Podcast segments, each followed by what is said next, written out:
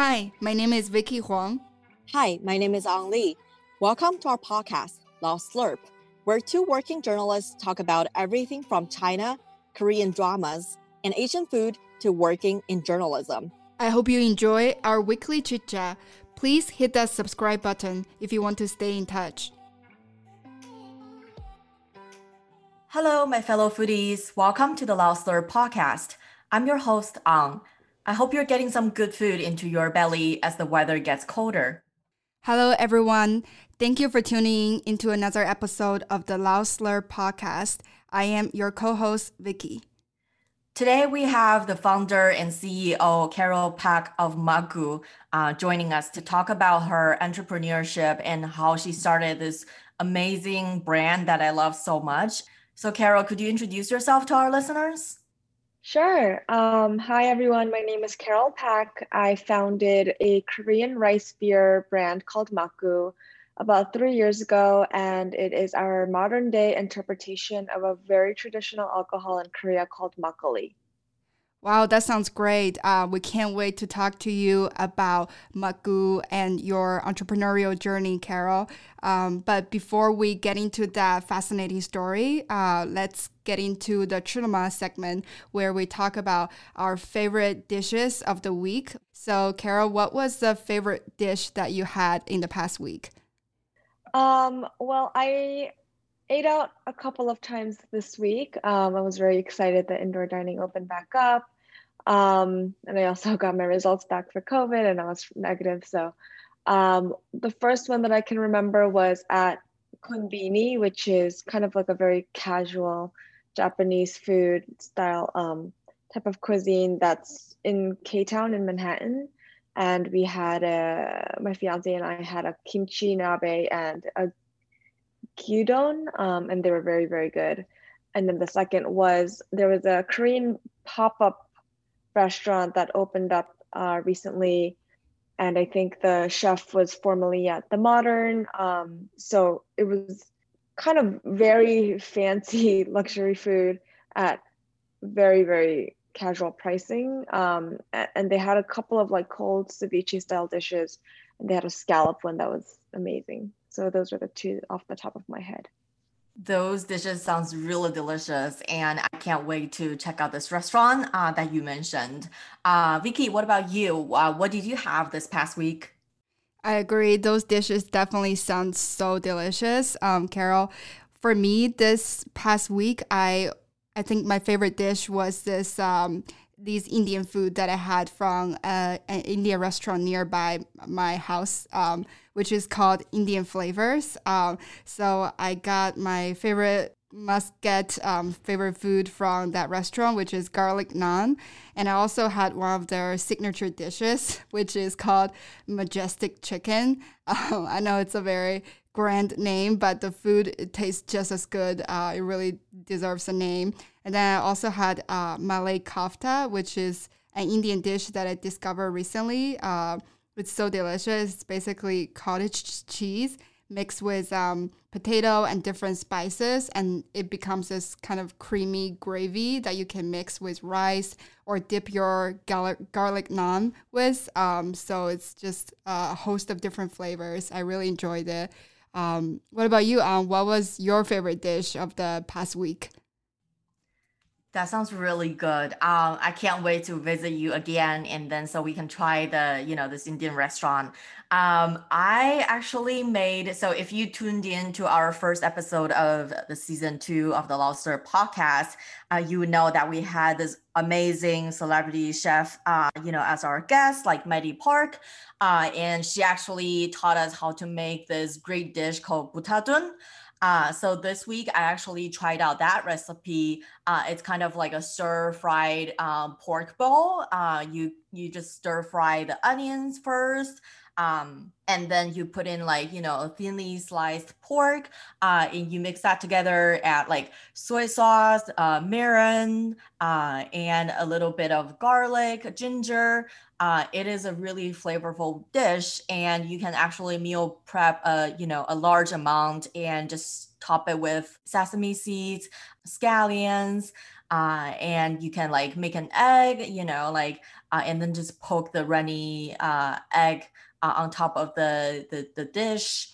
Uh, it also goes really well with rice, you know, like it's very a heartwarming dish uh, in this cold, chilly weather in New York. Uh, so I've enjoyed that a lot this past week.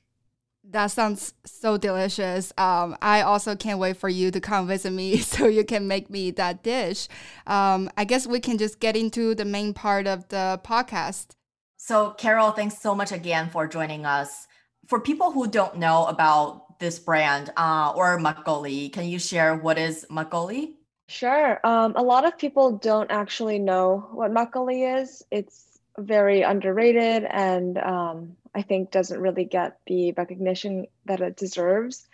So it dates back to as long as Korea was kind of in existence, you know, different records, you know, say different eras, but at least two thousand years ago, it was, you know, kind of discovered naturally. People discovered like rice one day bubbling in a pot and um, figured that you can make alcohol with, you know, this abundant grain that was available in the country, and it was a drink that was available for really anyone, um, from like the lower class farmers to like the noblemen and the and the kings and the royal families. So it's a very very simple drink. It's just made with rice, um, a fermentation agent called nuruk, which is only made to make Korean alcohol, and water. And it's, you know, initially it was the only alcohol available in our country. And then over time, you had other influences come in and, you know, now we have everything available from whiskey to gin, to wines, to soju. Um, but this is truly, you know, the alcohol of Korea. And um, it's six percent alcohol, like on average. Um, it can range from very tart to not tart at all, very sweet to not sweet at all, very thick to not thick at all. Um, and then it also varies in terms of how um, like earthy the flavor is, and that really comes from the nuruk. So our version of makgeolli is really what I felt was the most easily um, consumable and, and not as hard to kind of um, get used to the taste, because some other makgeollis are a little bit higher in alcohol level, or it's a little bit too earthy and, you know, funky tasting for, for people. So, um, yeah, I think like a very introductory makgeolli, if you will.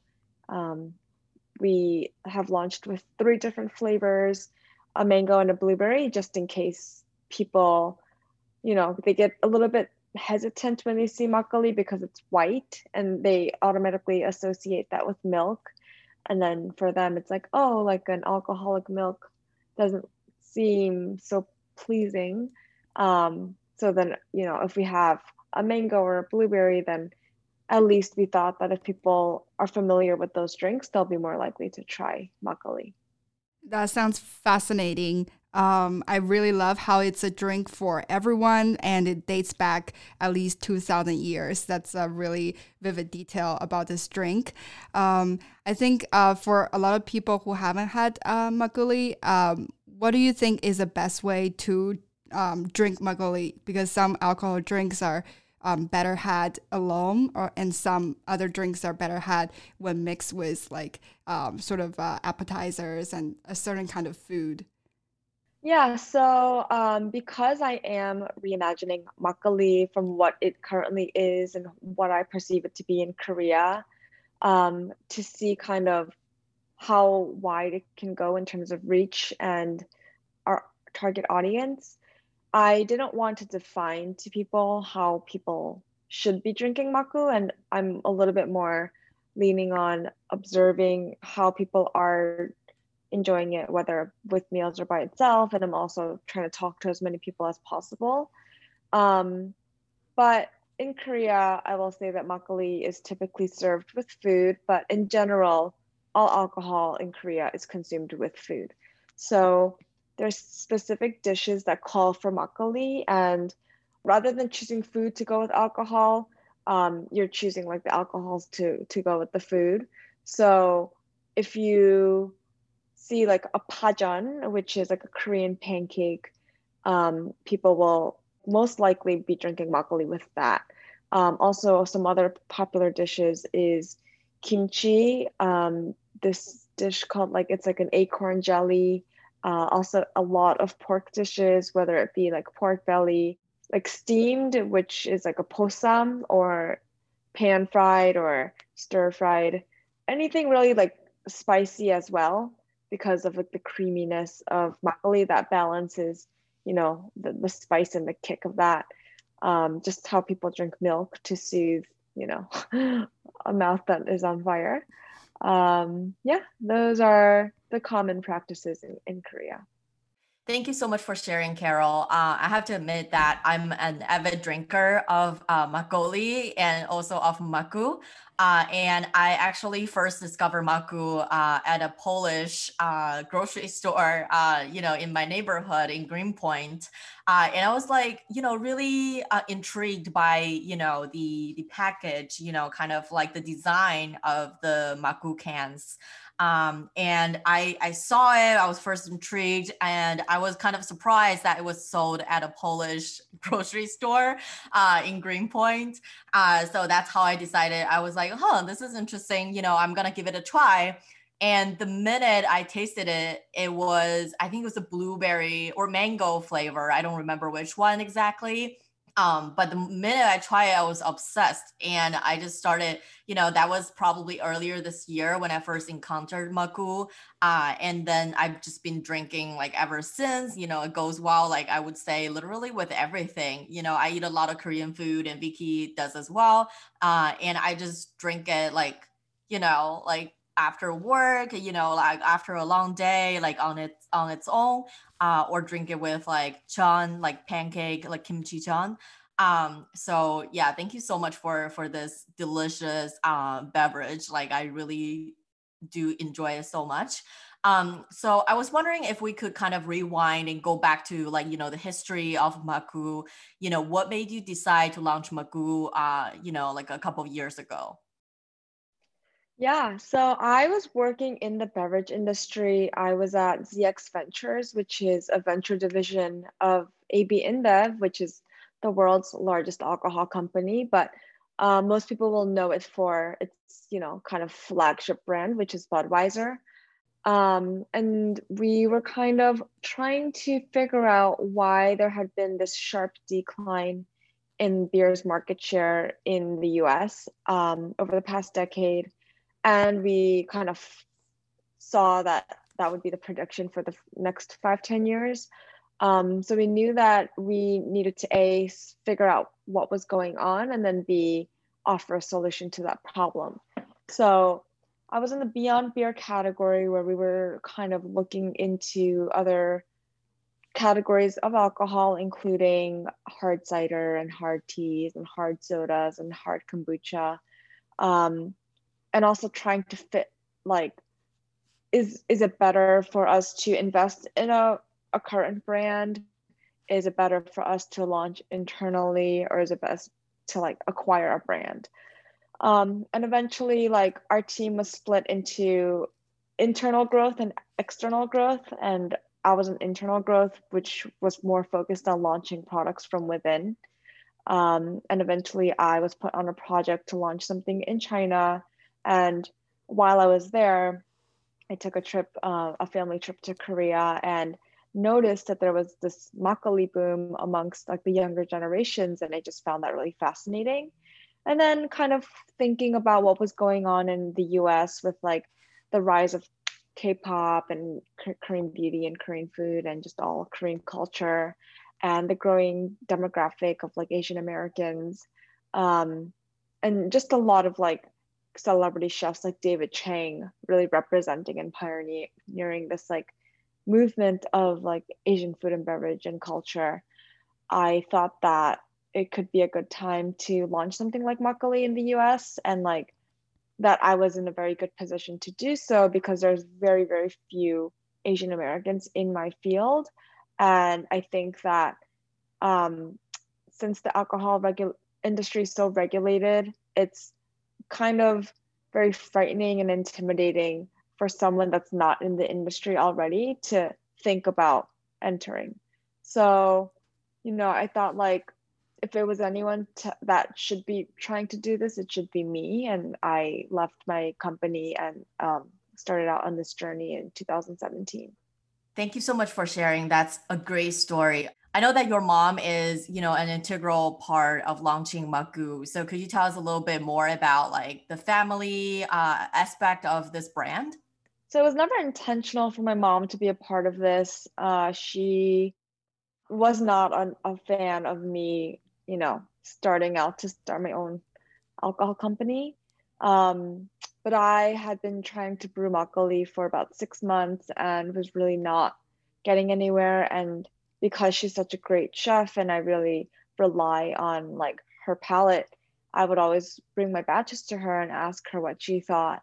And at one point she, you know, decided that she would just take it into her own hands.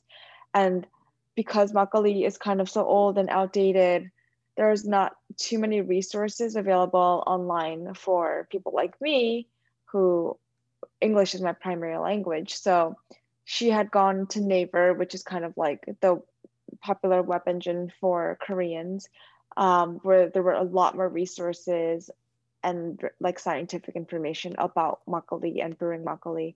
Um, so she kind of, you know, did her own research and then started brewing and then started presenting me with, with batches. Um, and her batches, for some reason, just tasted much better than mine. Um, ultimately came up with something that would be our first batch of Makku. That's a really heartwarming story.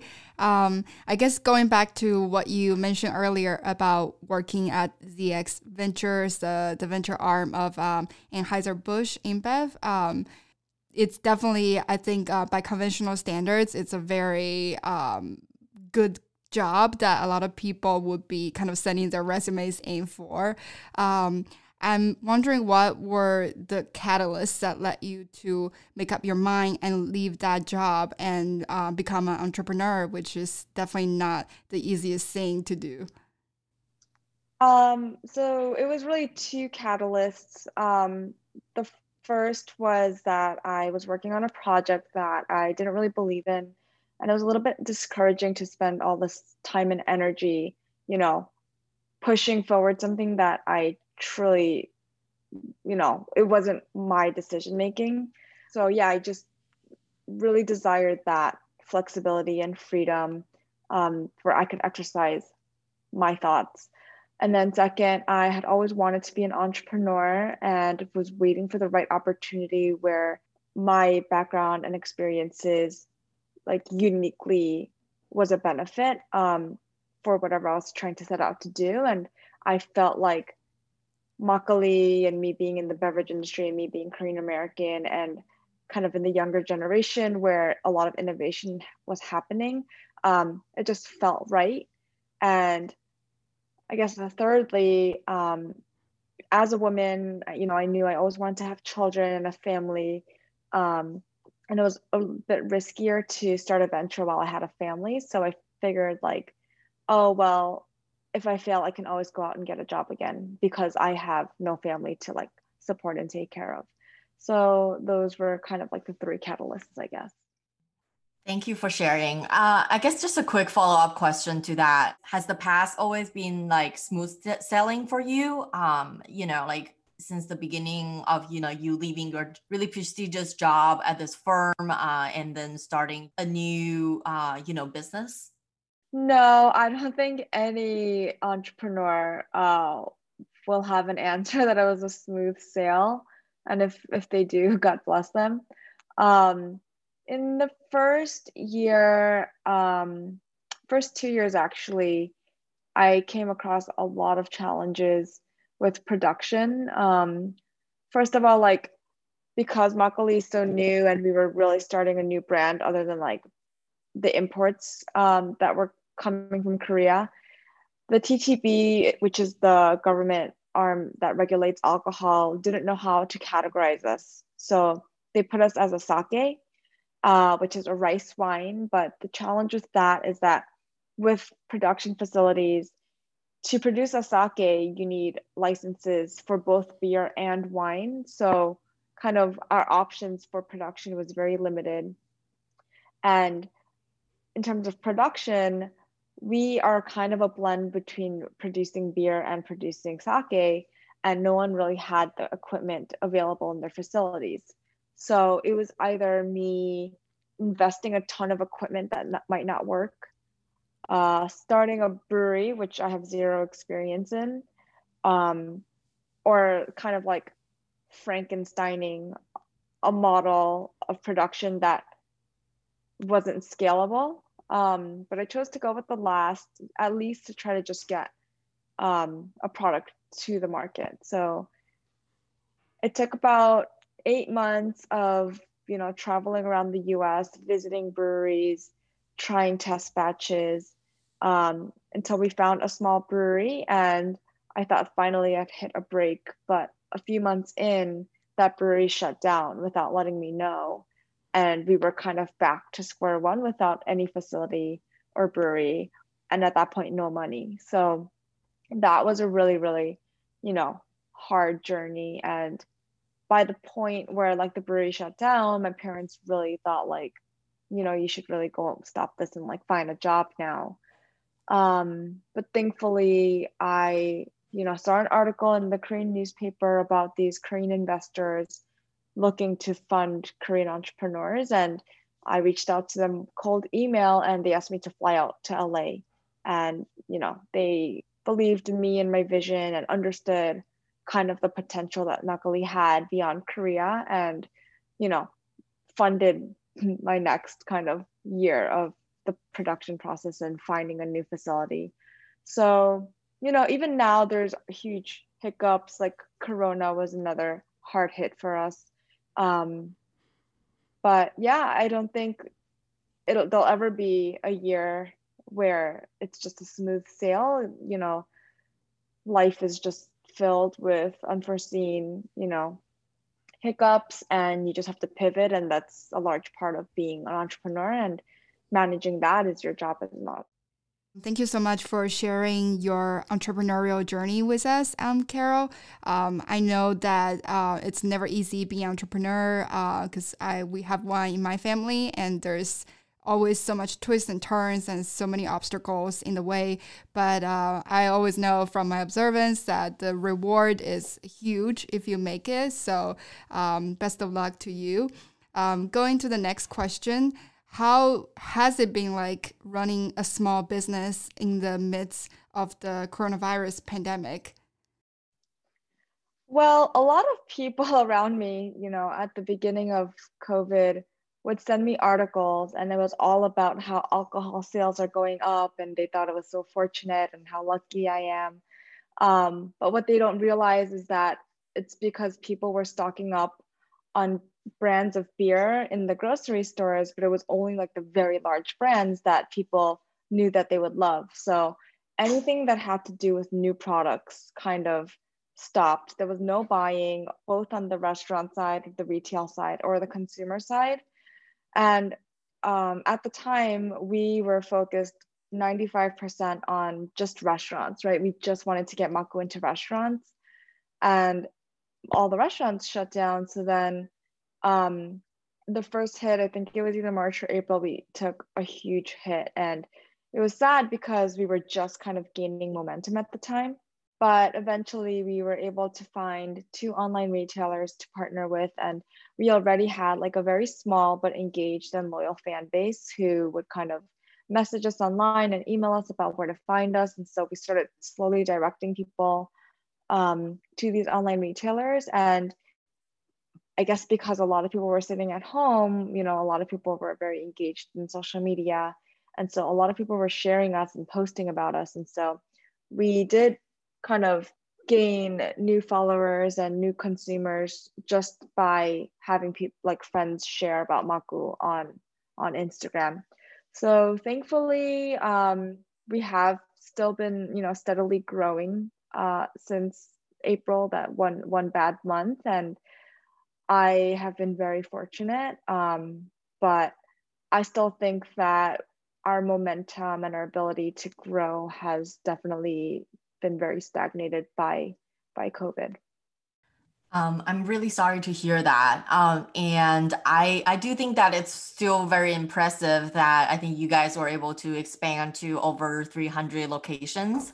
Uh, so that's really awesome. How have you been? I know that you went to, uh, you know, Columbia Business School for an M B A. You know, how have you been able to apply your business school learning, you know, to running your real business? You know, what are some of the biggest surprises for you? Um, I don't think that business school, um, you know, a classroom experience really translates to like the real world experience, especially starting a business. Um, but like, obviously with financials, I don't have like, like a financial background. I had a major in psychology, so I was more of like a liberal arts person. So I think like financially, like creating a P and L and learning what like gross margins were and like profits and the different types of accounting, that was very important. Um, and I think overall it affects your confidence, your personal confidence when you do have an M B A. You know, you learn to stand up for yourself and um, speak up louder. And so like when I'm fundraising, you know, I, I'm just a lot more confident saying like, oh, I have an M B A from Columbia. Uh, you could definitely see that they respect you a little bit more and it gives you a little bit of credibility.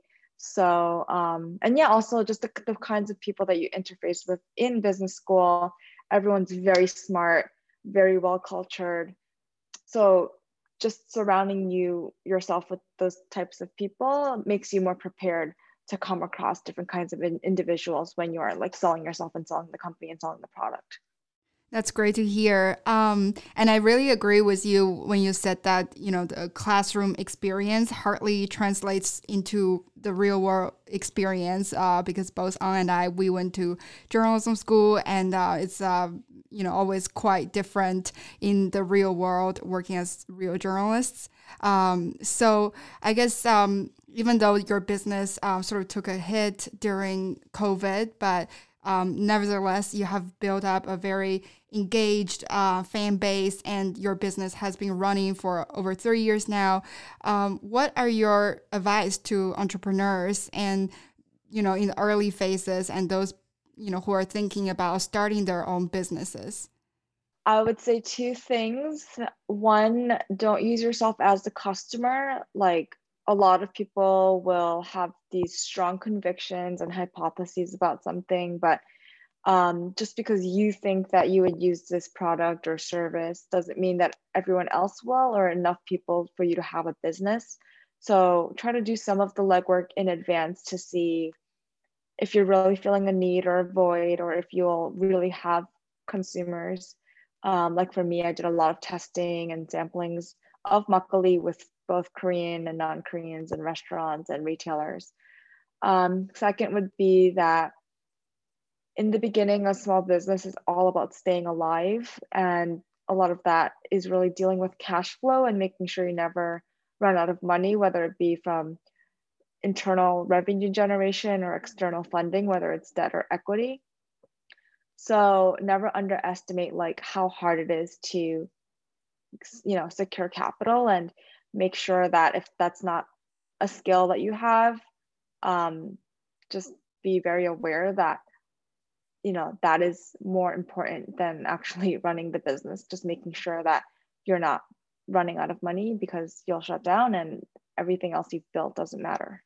That's really interesting uh, and insightful. Um, I have a quick follow-up question. You know, as an Asian woman and also an entrepreneur, like, and a successful one, what are some of the challenges that you have faced? I think generally, uh, I do kind of hold true to that stereotype of like a meeker Asian American woman. And I did have a business where, uh, before, when I was twenty-one, and I was trying to sell an app to restaurants, and I was going door to door, and I very, very much felt, you know, my Asian American women coming into play, and I was very, very shy, and no one could kind of believe that I was a C E O. But I also think I was much younger back then, and I didn't have my M B A. So that's kind of where I say where the confidence comes comes back in.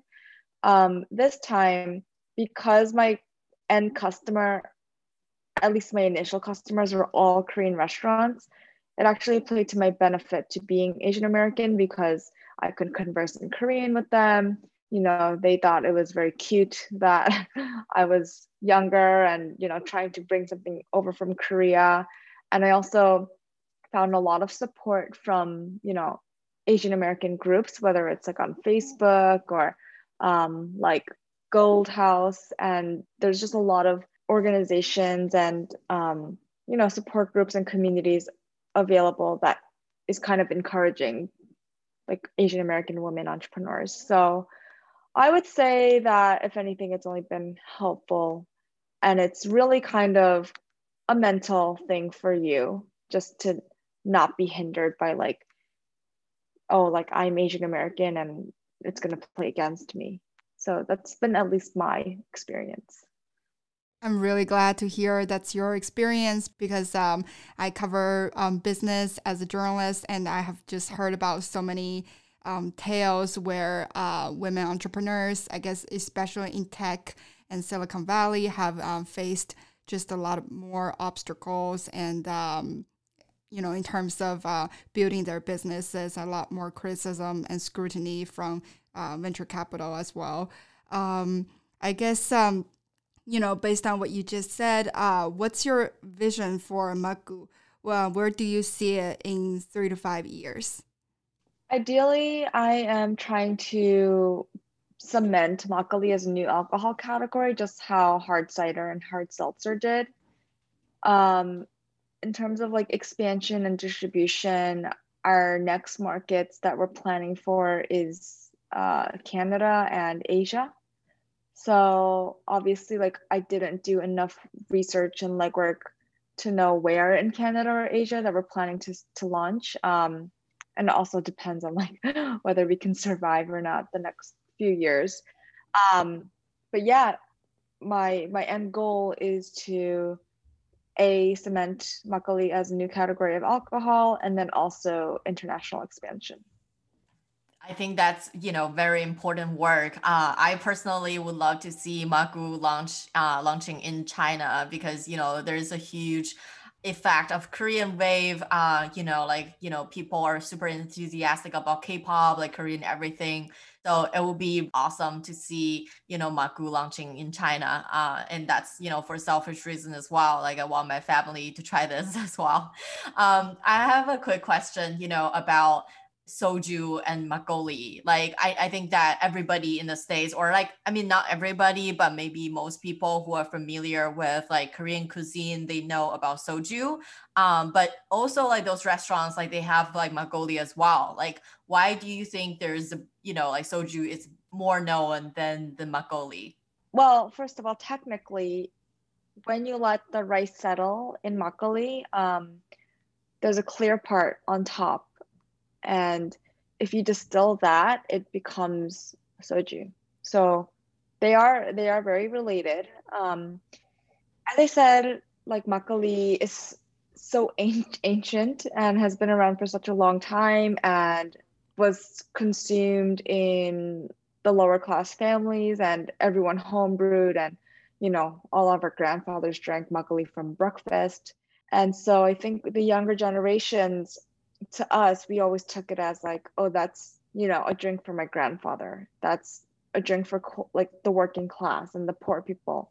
And because Korea has grown so quickly and, you know, has very high G D P, I, I think that the younger people have shied away from associating themselves or like depicting themselves as like a makgeolli drinker. And so it's just really about the stigma.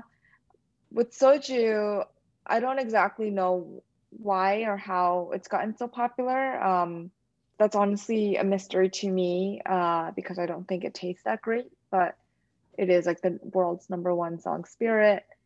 And there are other entrepreneurs like me who are kind of bringing soju back to its roots as well. And, you know, a lot of the things that you see that are commercially available now are not made with the best ingredients, and it's not all natural. So just like what I'm doing with makgeolli, I'm trying to rebrand it as like, you know, an all natural drink, something that really is not only for Korean food. Um, it's happening with soju as well, but in terms of like how soju got popular while makgeolli didn't, I think it's because there is the stigma with makgeolli that isn't there with soju.